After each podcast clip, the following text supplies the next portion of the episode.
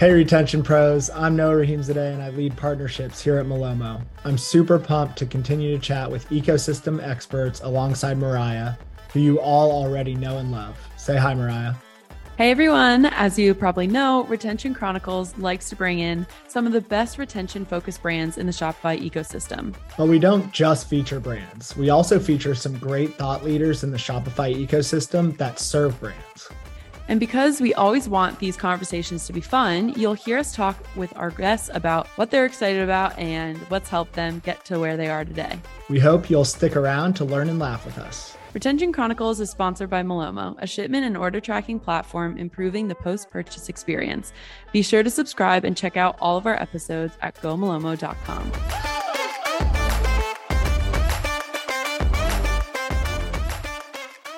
Well, here we go. Welcome back, everyone, to our newest episode of Retention Chronicles. We are super pumped today. I feel like one of the cool kids, Mariah. We have I do too. Ari Murray on. So do I. Sharma Brands. uh, and one of the best, I, I just subscribed recently, like a month ago, but one of the best marketing newsletters for e-commerce uh, overall called Go to Millions. It's it's like one of three that I read every single time it hits my inbox. So thank you for blessing I rank. all with, Yeah. with that, Ari. And we are you. super, super pumped to have you. So thanks so much for giving us some time. Well, thanks for having me. And I paid Noah to say that. So I'm glad my money went far. Um, but yeah, it means a lot. And uh, thanks for reading. Of course, yes. Um, I think you're launching a new podcast too, which we might we might get to. That's super exciting. But a um, little bit of context on you know our relationship. I know Yaw and Nick, uh, founder of Sharma Brands, go way back. I think Sharma, I think Nick was involved like early days of Malomo and sort of ideation and um, was a great resource for Yaw as as he was launching Malomo. Um, and since then, we've worked together on a ton of brands. I think Ari, you've been personally involved in a few of the implementations of Malomo. Mhm. Uh, we've been able to set up Malomo with a couple of Sharma's in-house brands as well, which is super exciting. And I think a couple in progress right now. So um, that is awesome. We want to get into the weeds on all of that a little bit more. But before we do that, we always like to ask you, our guests, what are one or two things that you're excited about in your personal life before we Ooh, talking shop?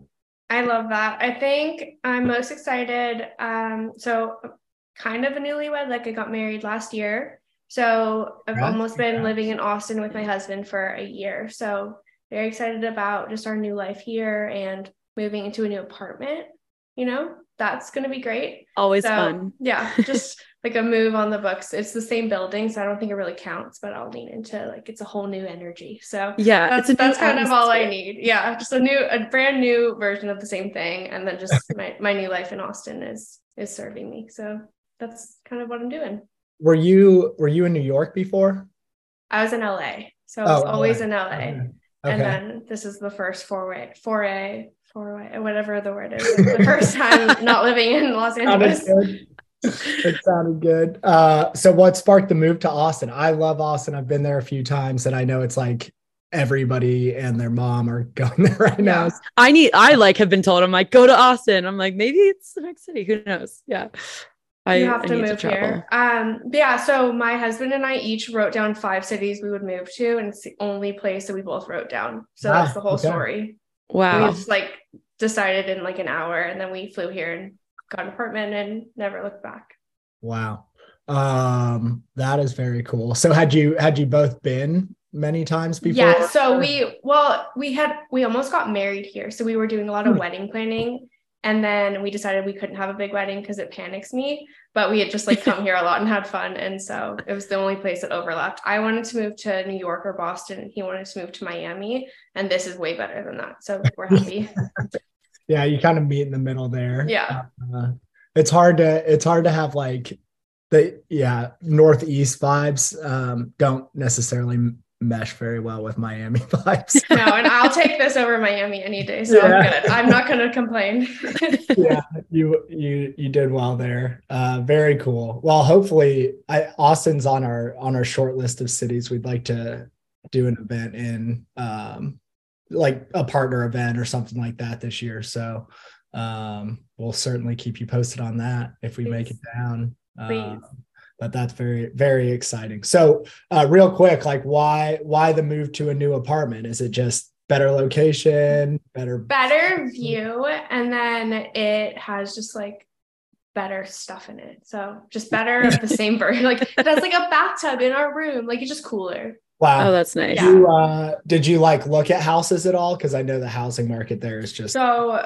I have this thing where I like want so many things in life. My wish list is overflowing, and I have no deep desire to like buy a house. So we mm. we it's just not on my like list of requests at this time. I can barely handle my apartment. So slowly but surely, give me like three years to like be an adult. I feel you on that. I bought my house like two years ago, and it is it was like the biggest shock of all time when I moved in here, and I was like, oh my god, I'm not. I am not mature enough for this. Yeah, I'm deaf. I know myself. I if something breaks, I like what would I do? You know, I, mean, I am not ready. You got to call maintenance. yeah, yeah. They got to put in a little service request and yeah. bada bing. And they'll deal with it. Yeah. Yeah. Perfect. I've like most people don't do this, but I've when when I bought my house, it came with a home warranty policy. So like if anything happened in that first year, the home warranty would cover it for a small fee.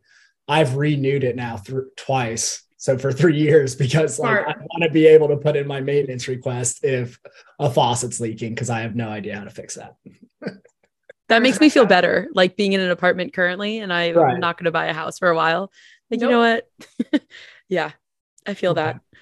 Um, okay, awesome. Well, congrats on the new place. Congrats Thank on Austin. That is very awesome. Um, and getting married as well. Um, all right, let's get into let's get into Sharma. So, um, would love to. I know you have a really interesting background, so I'd love to sort of start there. Like what uh, what you were doing before Sharma. I think it was a few different things, and and what led you to Sharma, and and sort of what's the day to day life like now as head of growth. Yeah. So before Sharma Brands, I had always been brand side.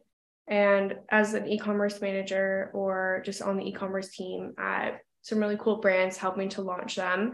And I met Nick when I was working at Poosh. He reached out to me and we went on like one Zoom call and he made me get a Twitter on the call. And my first tweet in 2020 was like, Nick Sharma made me do this. And then I didn't open it again for two years. Um, but then I was at a brand and Nick posted a role for, I think it was the director of growth. And my husband is friends with Nick and a few of the people that I just know were good friends with Nick. So I made them all text him in the same second to be like, Ari would kill it as your director. Oh, that's awesome. And that's then amazing. he texted me and was like, Oh, I keep hearing your name. I was like, Oh, really? Hmm. and then like I I think I like signed my offer the next day. So it was very quick. Um, and now I've been here for a little over a year and a half. And now I'm VP of growth, just managing our clients and making sure that for all of them, we make them really, really rich. So every landing page, every ad, every launch rolls into that main goal of making them really successful. And so I have my hands on all of that and just managing the team and working to kind of act as like the growth arm of Sharma Brands and just sure. that it all comes true for them. Sure. Eh, I know you had a ton of growth last year, and I think you're opening a new office in New York. Is that right? Yes, it's almost ready. Exciting. Uh, so how how many people are on your team on the growth team? On my team, it it's kind of hard because I guess the entire team is growth, but I have like a few like a growth manager, a two account coordinators, and then we an account manager. And so we have 15 people in total at Sharma Brands that work on our clients. Amazing. Amazing. Yeah. I just see like all the time it looks like people, you know, the team's growing and office is building and yeah. brands. So a lot going on. Um, do you still do anything with Poosh or are you are you like friends with Yeah. No, so for all of my past brands, I was always full time and in house, and then moving just from in-house to in-house. So this is my first like foray into oh, I learned the word foray. Um, there you go. I do know how to use it. Cool. Um, it's my first like agency side gig where I help like dozens of brands in a year, which is really cool. Yeah. Yeah. Um, that's great. So at Sharma, um, I know, you know, we we talked a little bit earlier about there are some brands that you've you're working on like in-house, I think owned owned by Sharma, and there are others who you take on in, in like a consulting capacity. I'm mm-hmm. curious mm-hmm. you uh, well, I have a few questions about that, but sort of how do you balance that in terms of like workload and and you know are you constantly evaluating brands to sort of take ownership of or is most of the the strategy just to like help other brands grow like what's the sort of what's the dynamic there for sharma brands i think the goal is just growth overall so if yep. that means taking over a brand and making it our own or if it means bringing on like a really cool client that we can learn something with I don't think that one takes precedent over the other. And the beauty is the same team works on both. So whatever we can accomplish for our clients, we can then do for our own owned brands. And they help each other because we're able via our client industry to see like exactly what's happening across vertical, see where the opportunity may be. And then with our own brands, we're able to experiment with our own money and test our own thing. So it makes us better for the client. It's a little like baby ecosystem, but the right. same team touches both, which I think makes us stronger and it right. keeps it fresh.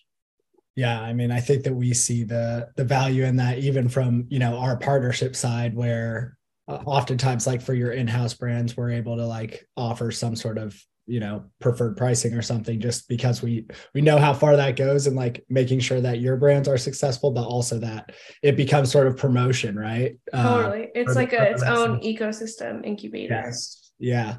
What like I, am always curious about this, but what would make you, you know, you and Nick excited about potentially acquiring a brand or like launching something new? Are there specific verticals that you're really excited about? Uh, like, what are the circumstances that lead you to say, like, let's actually take this on, like in a, in more of an ownership capacity? It really depends. I think I am kind of like the wet blanket of the group where there might be like a really cool brand and then I'm like, cool, like let's look at the P&L, like the margin, like I don't like this, in, I don't like this vertical. It only leaves us like $9 on an order or whatever. And then I, I kind of like crush the dream. But um, it's a good balance because Nick has just so many deals that come across his plate. And then he has me to be like, this is a good idea or this is scary. I don't want you to touch this. Sure. Sure. No, that makes sense. I feel like you, you kind of need the good cop, good cop, bad cop in that scenario. Yeah. yeah, I'm definitely bad cop and it's it's a good I wear it with pride, so it's okay.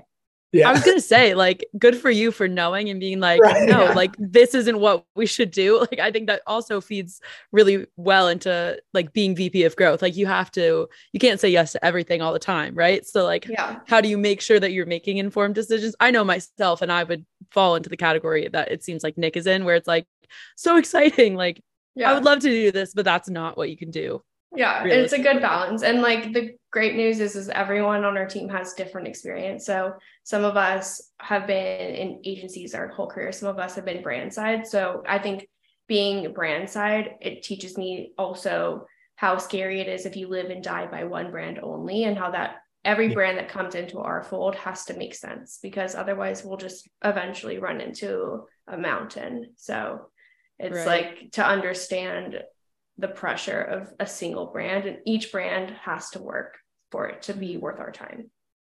Are you finding real quick like those margins where you're you're looking at a brand and going like we should pursue this we shouldn't is that like in-house that you're taking that from or is that from your previous previous experience on the brand side of things where you're just like i know this industry this vertical is not not um, the way to go. I think it's both. So in my past i'd only really been in cpg or in beauty and beauty is just its own beast and that's what i know most. And then from mm-hmm. cpg i think you can see all types of different brand sizes and um, it really just depends. But definitely even in our client business we see what verticals are on fire and where there's room in marketing budgets and just where it makes sense. So brands with um, either like high velocity or high repeat orders those are the brands that are really exciting because just the LTV of it all starts to make more sense. But it's also really fun to work on something that's more expensive because it's just a customer that I know well and that I really love to engage with, but you just have to have the right product to sell to them. So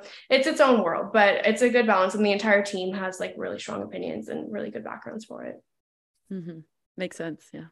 In in coming from the brand side i would imagine that and now you know vp of growth at a huge agency that has its has its hands in so many different buckets. Um growth means so many different things now. I'm curious like what what was the most challenging thing that like you didn't have the skill set in when you joined sharma to sort of get really really good at? Because i imagine that you were more a little bit more focused in some of the brands. Yeah. And here it's like holy cow we have to do everything Yeah. so what's I been think this is like the first client business I've ever been in and like a client facing role, which it works well because I'm a ham. But um, I think that I, in my previous life, had always spent my meetings with my team or uh, like with vendors, but never trying to serve a client. So that's its own world. But I, my first job ever, af- like after I dropped out of law school, was as a e-commerce customer service agent. So Oh, that's like serving customers in its own world, Yeah. but I crushed like over 100 tickets a day. So I this is like a cakewalk compared to like an influx of tickets. And so that's what I tell myself every time I go into a client meeting that at least it's, you know, like a, a relationship with words and you can actually like talk to them and work with them together. So that was just the biggest change is like having clients that you owe deliverables to and that you are accountable to versus having just one team that you work Right. for. Yeah, that makes sense. Plus, like, you know, if you're just support or if you're just handling like hundreds of tickets a day, it's like all negative stuff that you have Oh, to troubleshoot. brutal. brutal. And now you're like, now you're on the flip side of like bringing exciting, yeah. productively exciting Yes. things, solutions, not like, hey, what the hell is going on? Where's Yeah. my order? Where's my order? I don't like the way this tastes. All of that. I, I don't need. So it's all just. It's all uh, a cakewalk comparatively. Awesome. Awesome. Um, okay. So between you and Nick, and I'm sure others on the team, but we're most familiar with you two. Um, like I said, you have the Go to Millions newsletter, super popular, um, uh, very active on Twitter too, which Mariah probably knows a little bit more about than me because I still haven't created a new Twitter since deleting my college age. I Twitter. am happy for you. Don't don't come to this side. um but and then obviously nick's following as well is is equally humongous. Um so i'm curious you know that's one thing but getting to that point is something totally different. And i think what what hopefully or what most likely has helped you get there is because sharma brands does have a little bit of a unique approach compared to other agencies and and um, you know agency brands in the shopify ecosystem in your in your sort of opinion what do you think makes sharma brands stick out from the pack you know there's like a new 20 agent 20 new agencies entering the shopify ecosystem every day it seems like so how have you been able to sort of cut out like uh, a good following uh, yeah. and also would, yeah. results results speak for themselves too and i know you all produce those so what Yeah. makes the mm-hmm. beauty of it is is we are never going to be an agency that scales up and loses its sort of level of service or the quality of the people who work here because that's not the model. So this isn't a come one come all Sharma brands can help your brand. It's like there's a waiting list and there's a full like icp of who our client should be and we only work with that client and it's not because we don't have interest in other verticals or brands of other sizes. It's more that we don't want to scale the team to the point where we lose the the heart of why this is a special place to be and why it's a special place to have work for you. Because if our agency loses like the hands that touch these brands, or if we get too busy, or if we have to bring in too many people in one year, then we won't have the same caliber. So it's just a like Sharma Brands isn't competing for the work. The work is coming, and then we just assess if we can take it on with the right team and do a good job for the client. So it's it's definitely its own little like slice of heaven in that way, where we're not like pitching our asses off for clients. Yeah.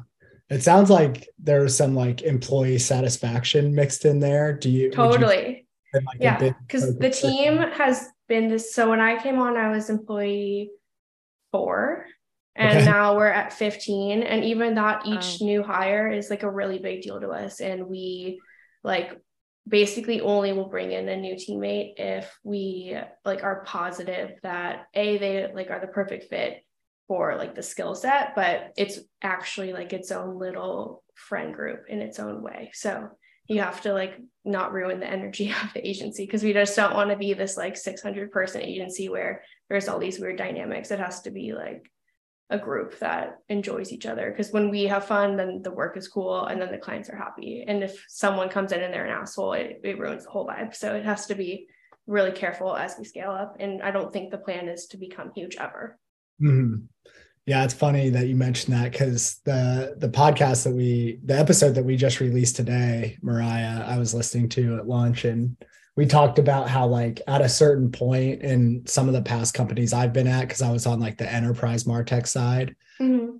uh, at a certain point, the red tape becomes so frustrating because you've had to put all these standard processes in place that like don't account for the human aspect of like working with in certain situations or under cer- certain circumstances everything takes so long to get done right. and it sounds like you're intentionally trying to stay below that level for the need for the red tape so that a thousand percent like our clients like have our phone numbers and we right. will text with them and have like on launch day we're waking up at four in the morning with them and like on the phone celebrating with them. And if it ever loses that then we're not better than any other agency because right.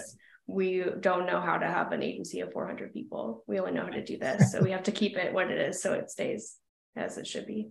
Yeah that's awesome. That is definitely a unique approach. I think a lot of the the agencies in the space are just like grow at all costs and you know take on any work that they can. Um, and then obviously there are some downsides to that so. Totally. It depends on also like the scale of the client. Some clients they just need maybe one or two things or they sure. need um, like something that is like a good deal or whatever it might be but this is more like a long term like full takeover situation. Yeah. I'm happy you went there because that, that was actually going to be my next question. Uh, kind of looping these two together. What is the what is the icp you talked a little bit about it earlier. And then what does a typical engagement look like from like start to finish for yeah, sure? yeah so icp definitely is a brand that either has a big audience that's waiting for this product. Let's say it's a creator brand that is stealth pre-launch that's perfect. That okay. is what we do best. That's really our team specialty is to take a brand build the entire website design it handle the devs, bring, bring in all agencies, set the brand up for launch, and then help it to scale. That's that's the bread and butter. And then the other side is the growth stage companies that are doing like eight figures and they have a specific problem and they could use a partner to help them get to nine figures or that can help them to fix part of their funnel or something has either gone wrong or there's just room to scale that hasn't been realized, that's also a great sweet spot. And for that client, it might be just taking over, redoing their tech stack, introducing them to the right people, building landing pages, building ads, redoing parts of their website, and just like optimizing the entire experience. Um, that's the other client. But there's really nothing in between those two. You're either going to be a big brand that's about to launch, or you're a big brand that needs some help. And those are both perfect for us. Got it. Uh, in terms of vertical, um, would you say that there are any that sort of stick out or anything? No, we do. We've in the last year done CPG, beauty, alcohol. We've done apparel. We've done like luggage. It really it doesn't matter as long as they are like hungry to grow. Got it.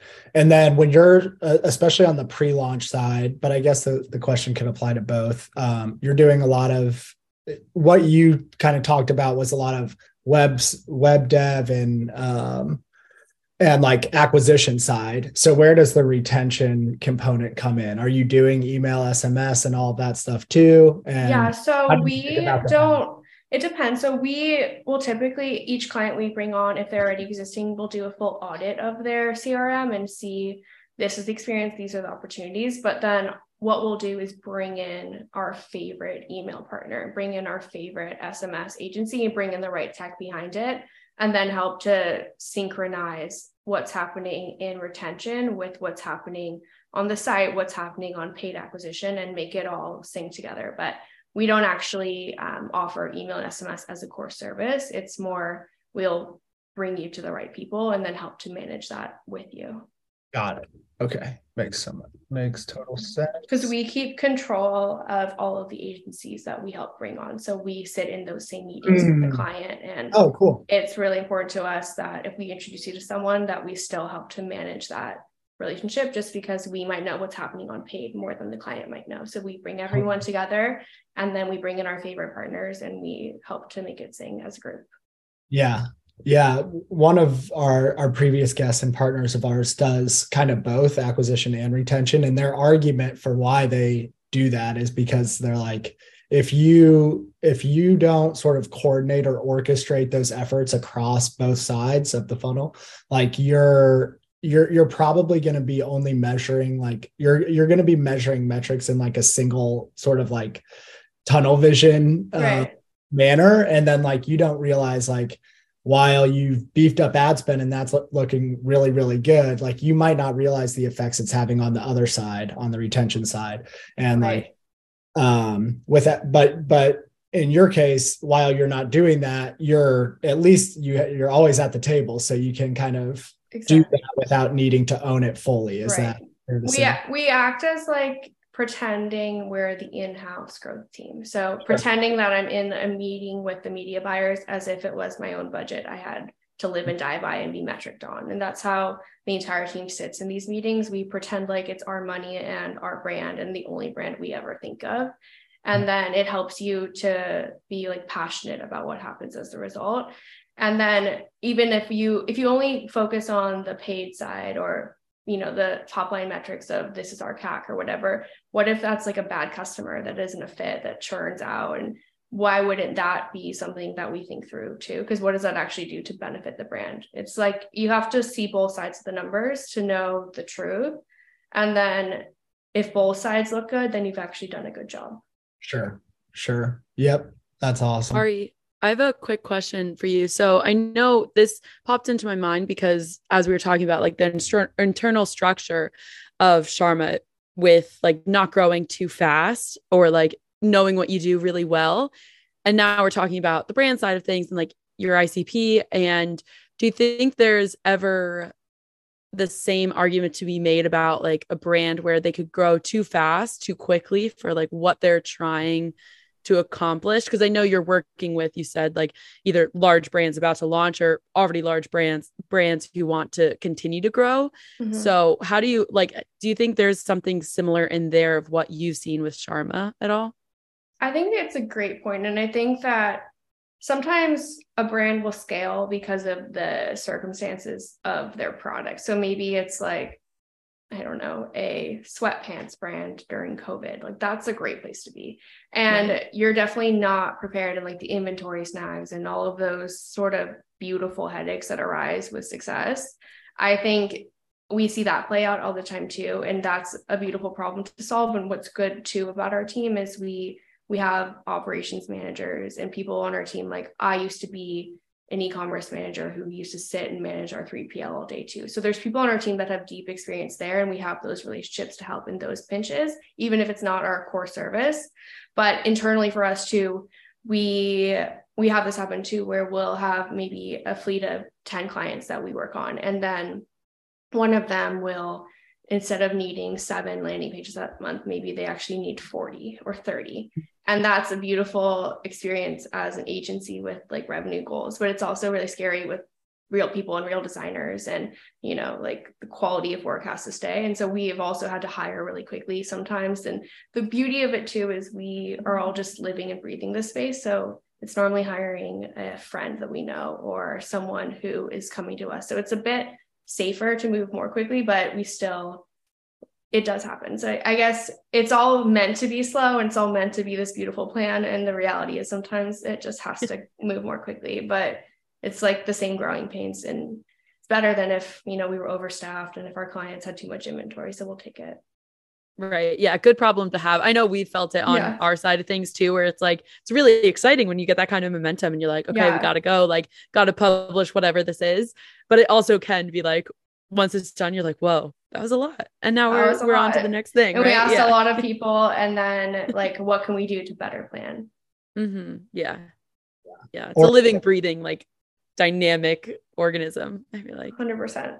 Yeah. Like in my world, the translation is making sure that we have the agency partner bench of, you know, service partners that can help us if we get an influx of 20 new customers in a week and they all want support in setting up Malomo. Like it's a very real problem, good problem to have. Yeah, champagne problem. Be, it can be an issue if you don't have that uh, sort of you know planned out in terms of how you would support that. So um, good problems to have. I'm happy we're experiencing them, but and also part happy that we're partnered on it too. Yeah.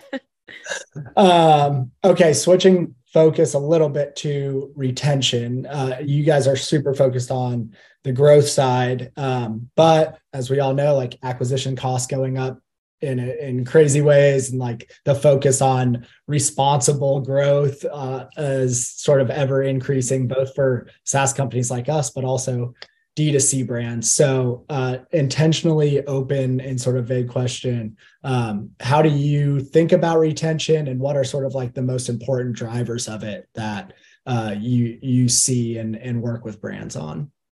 I think for us, we like to just make sure we've set the stage to the customer so they understand what's going to happen before they've given us a penny. And so we do that by over educating on our landing pages by not having those weird like sneaky offers or we never default to subscription when you come in to buy it for the first time. We just don't like to play that sort of cheap direct response game because we'd rather lose two dollars in the beginning and make that up by having someone have had the experience you said you were going to give them. So we don't do pre-order. We don't do like you know any sort of tricky offers ever. It's against everything we've learned just from the scars of having tried that before. So it's just setting the right stage in the beginning. And then in our web design and in all of our creative and all of our offers, it's just making clear this is the brand you want to be a part of. This is not a product you buy, but a community you join. And then following up on that. So if let's say they come in and the first order is for you know, like a $50 AOV. Maybe mm-hmm. we sneak like a handwritten note or a special a pair of socks or something that you didn't expect in that first order to get them to come back and then just controlling the whole narrative so that they know that whatever they just bought is just the beginning of their experience with the brand. And we, I personally love an acquisition offer that isn't like gonna fulfill every single need because I don't think it should be uh, too expensive at the beginning. I think you should let someone get their feet wet and come and have a positive experience with your best product and then bring them into the fold and let them explore from there. But I don't like to sell, you know, a seven item bundle. Sure. In the first minute always. I don't think that that's always the move. So it's just like whetting the the customer's appetite and then giving them more than they expect and then just coming at them in a non-aggressive but like very informational heavy way for the rest of their journey. Yeah.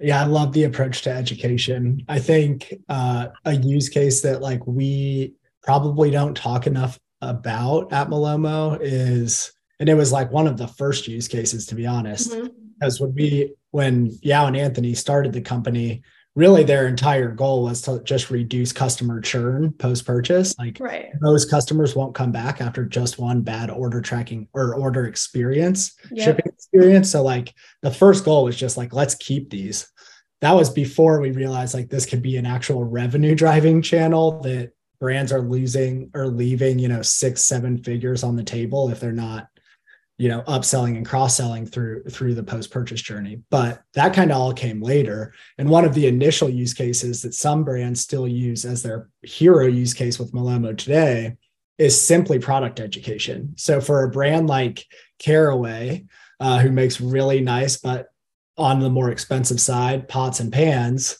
um, they they realized that like they would get complaints and try to uh, customers would try to return pans that were like ruined because they weren't cared for properly and mm-hmm. like you shouldn't put caraway pans in a dishwasher but people were doing that and the pans weren't lasting but they had spent a couple hundred dollars so they're now they're pissed because so now caraway's main use case on a malomo page is just like here's how to care for the pan and get the most out of it um, when it arrives. And like that alone is such a great retention driver because it means that their customers are getting more bang for their buck. They're getting more out of the product. And now they're more likely to come back and buy, you know, the other accessories that Caraway makes for the kitchen.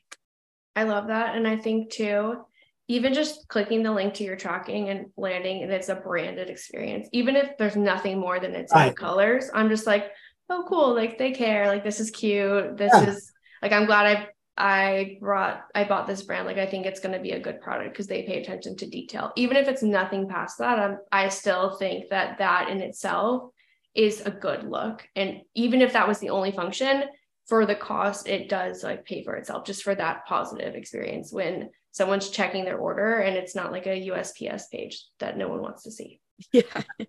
I've been talking about that so much lately. Like, you don't have to overthink this. Just by bringing customers back to your website who go to track their order you are recapturing 15% of your web traffic. Like right. 15% of all web traffic on e-commerce sites goes to the order tracking page. So if you're sending them to ups you're literally just losing 15% of your web traffic. So could not agree more with that ari. I have a quick question about um like are you said there's certain like moves or like a playbook that you all follow and like doing things like bundling and um trying to get like pre-order tickets before a launch. Can you like explain a little bit more about the pre-order? It's like a smaller question, but I feel like we don't normally have brands or guests on this podcast where it's like they're dealing with pre-launched brands. So I'm just curious like yeah. why is that maybe something that you don't personally like or that um you all don't go like don't go down that route with? Yeah, so pre-launch is really fun because often at least in my experience here and just in my experience in my past you aren't known to anyone like when i worked for about face beauty we were so stealth to the point that, that our email addresses when we were working with our partners it was the holding company's name. Wow. and no one knew the celebrity no one knew even the vertical and each partner was just told the information they needed. Our packaging on the outside of the cardboard box was labeled without the brand name just because like you just you just have this launch moment and you can only have that once and you have to come onto the earth once. And so when you are stealth like that there's just such a pressure too of testing the entire experience. And for me, if there's going to be this launch moment of momentum of this is us, like hello world, I'd love for that person to then be able to pay right then and to buy their thing and to get it in three days so that they can tell someone else it's actually good.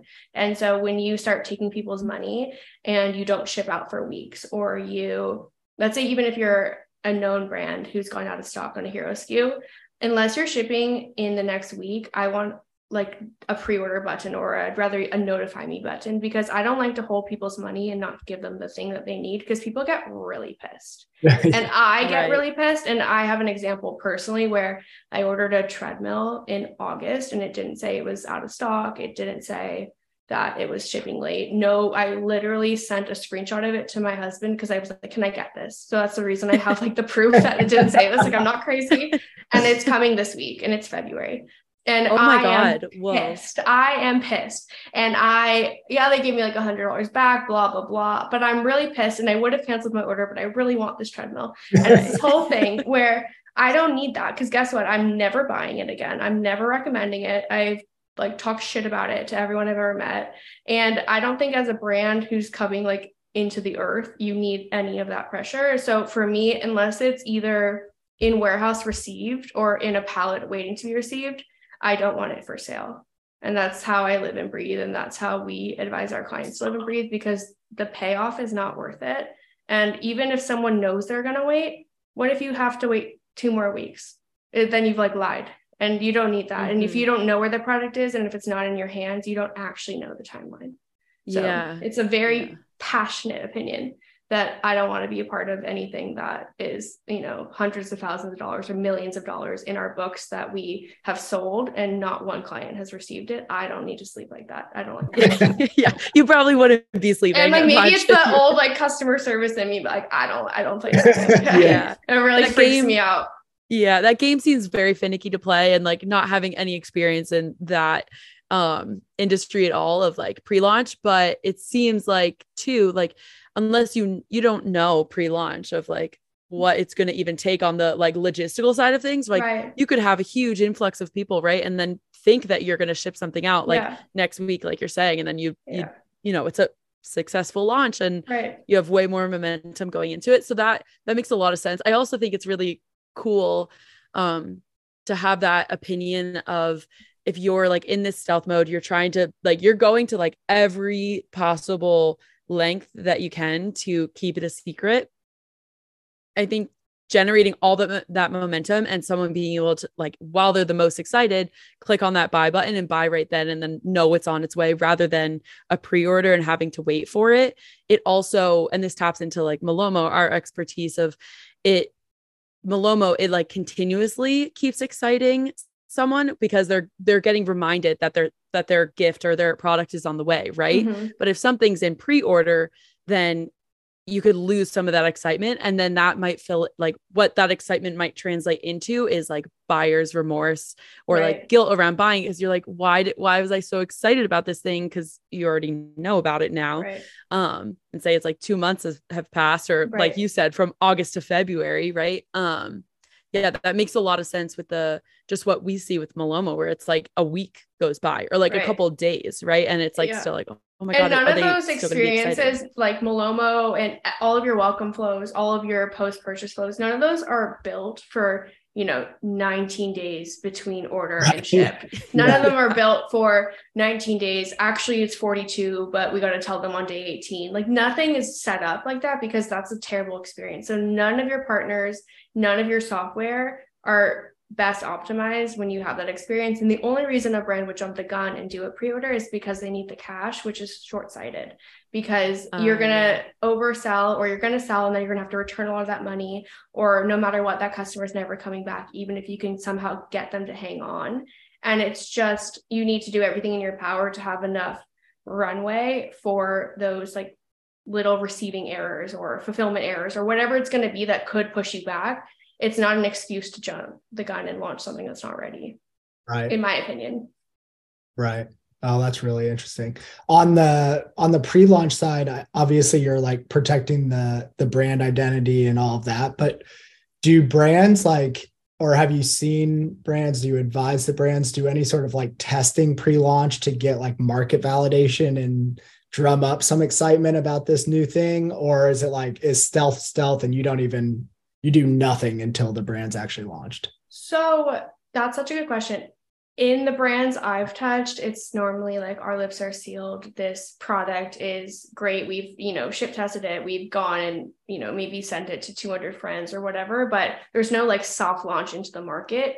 Hmm. But yeah. in a brand that we're working on internally, we are soft launching and we're not putting our name on it. And we are fully letting the market dictate you know what this will end up looking like. And once it starts to scale is when eventually maybe we'll claim it maybe not. But we i think there's a great beauty in soft launching when you can. If you don't have the pressure of vcs and you know maybe like celebrity clients who might like if they launch something there's no such thing as a soft launch because twitter will find out or youtube or whoever it might be.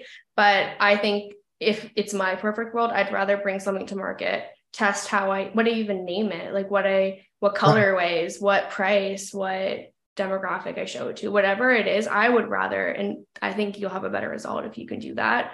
But we have been blessed with the golden handcuffs of just like a ton of traffic on launch day, which yeah. is it's really fun. And it's also like it makes you want to throw up because you're like, we haven't tested the system. We just took the password off. This happened to us last week where like the brand announced via like a really important news article at 9 a.m. Eastern. So at 8:57, we took the password off.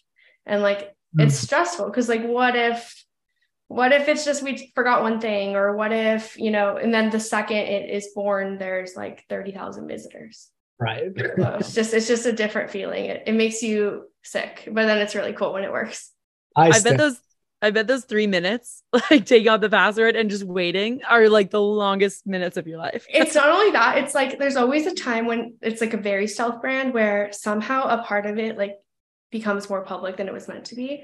And then you mm-hmm. look at your team, you're like, did anyone say anything? Like, who did you email? And then we realize they like look at like the patent that was filed and it's no one's fault. You're like, okay, we're good. Like, it's not us, no problem. So there's just all those little moments that lead up to a launch. But then when it does go well, it's like heaven. Yeah. Yeah. Yeah. Oh, that's awesome. Well, congrats. Last week, new one Thank launched. Uh, yeah. So I so now our uh, head of strategy, who I've clearly had drinks with before, was like, no, uh, she was like, Noah's already got the uh, pre-made espresso martini on the way. I love it. I love it. Recommend. That's the one that's shipping to me right now. Recommend. Awesome. That's awesome. Yes, we'll definitely have to check it out. Um, okay, just a few minutes left. I I would be remiss not to ask you about uh, 2023 trends. So uh, last year, I, I kind of talked about one, which is like uh, kind of a shift from acquisition to retention being a bigger thing, I think, for brands than it has been in years past, just because of the rising ad costs and need for profitability. Um, what else are you thinking about in terms of uh, what will sort of lead the Shopify ecosystem through this year? I think that as people are more concerned with just what's happening in the world or even with just their own responsibility, maybe right now everything's Gucci, but they're scared of the future. I think there's going to be a shift into fewer better, which is my favorite way to shop, anyways, where maybe you buy fewer things, but you buy things that are built to last or that you've thought more deeply about. And maybe, you know, just like a random ad doesn't get you, you need a recommendation from an influencer that you really trust. But I think that more expensive won't be what breaks brands right now. It'll be brands that don't fulfill on the better part of the fewer better. So I think the brands that have a product that says and does what they say it will do and that is actually quality will make it out of this year even stronger because people will be more trusting to give them their money again. So fewer better is the best way i think to treat a downturn or whatever is going to happen this year because people will still shop. It'll still feel really important to buy things and they'll still have wants and needs but they don't want to regret the things they bought because life's already hard. Right. Yeah i, I think that hits on a couple really important aspects to a lot of people and it's not just the the economics of fewer better. I think it's also like the economic effects of fewer better and the ease of fewer better. Like when you don't have to buy like i buy i buy nicer clothes. Like i buy lulu lululemon is my favorite clothing brand and the stuff is expensive but it lasts forever. Yeah cost and, per wear. I can justify anything. Shoes you divide it oh, by two. Like it's perfect. So yeah. i think yeah um, i think the lululemon or the equivalent or i just bought a pair of leggings from set active and I they're not cheap, they're not expensive. I just bought them because I heard they were amazing. And I think that's why people are going to buy things. It's less price sensitivity and more quality sensitivity, which is like how we should have been running this all along anyways. Like no one should be buying crap. So I'm right. excited to see the brands that that put the product first. Yes, absolutely. That's a great one. Um I also think real quick to add to that, like I know I've seen um trends around like decluttering too, like higher quality stuff. Like I just feel like everyone right now is in that mindset of where it's like, okay, what do I really need? And what do I just have that like I don't know why I have this or like I bought it a long time ago. I feel like it also like fewer better also lends itself into that because it's just like, okay, I like the idea of like minimalism or minimalistic like whether it's something with like furniture Capsule. your closet yeah. yeah like just having only essential items and i've also now seen on tiktok of just like de-influencing and being yeah, like you I don't need that. all of these things like just get these core products that you actually need um and like people being like this is just like a hot trend right like fast fashion or whatever is going to be dead i feel like now people are like okay go into like lean into what you actually need and what you actually want and what's essential. Love it. Mm-hmm. Yeah, that's a great point, Mariah. Um, AI is another thing that's come up often when we've asked this question. Yeah. Are you all at Sharma doing anything with it yet? Uh, or are there ideas floating around about how you might be able to leverage it to do more efficient work or better? Yeah. What's the general? So uh, It's a tricky question. I think there's a place for it. And I think it, it eventually will become even bigger in our current life of what we do. But like we have a client that's a really small team and they are standing up a blog for SEO and why couldn't the like chat GPT write like a thousand articles for them? That would be cool. They don't yeah. have to hire someone. But I think that some of our like deepest ad copy or landing page copy, I think we aren't ready to fork that over. But on just like the social side or landing page, like landing page testing of different headlines. How could we rewrite this? I think you could feed it, and it just depends on what you feed it. And if you feed it with the right rules, then there's a lot of opportunity. And my husband, he has like a really big newsletter, and he will use ChatGPT to help him like make sure that whatever he's saying is clear. And if ChatGPT can spit it out and it makes sense, then he's like, okay, how I input it was clear. So this is good. So maybe he'll take his version, maybe he'll take theirs. Oh, but he like if it can output what you mean for it to output, then whatever you fed it was correct. So I think there's a, a stake in that too, and even just ad copy and things like that. But I I need to get with the program a little more. I like the use case of like using AI as kind of like a spell check. yeah, like or like husband. a subject line test. Yep. It's yeah. it's a good way to expand on something, but I think it's also a good way to be like pretty generic unless you feed it the right things or take it into or take it and don't just give what it spit out as final form and to take a spin like with a human on it. But it's definitely a thing. I just need to to figure out how we can use it in a smarter way. Well, i think i think the cool thing about that answer is it's like things that brands who are listening could actually implement like today uh, yeah. the blog post thing is clutch because no one's reading that so go ahead yeah. Give it some keywords and let it fly. Yeah, That's fine. There you go.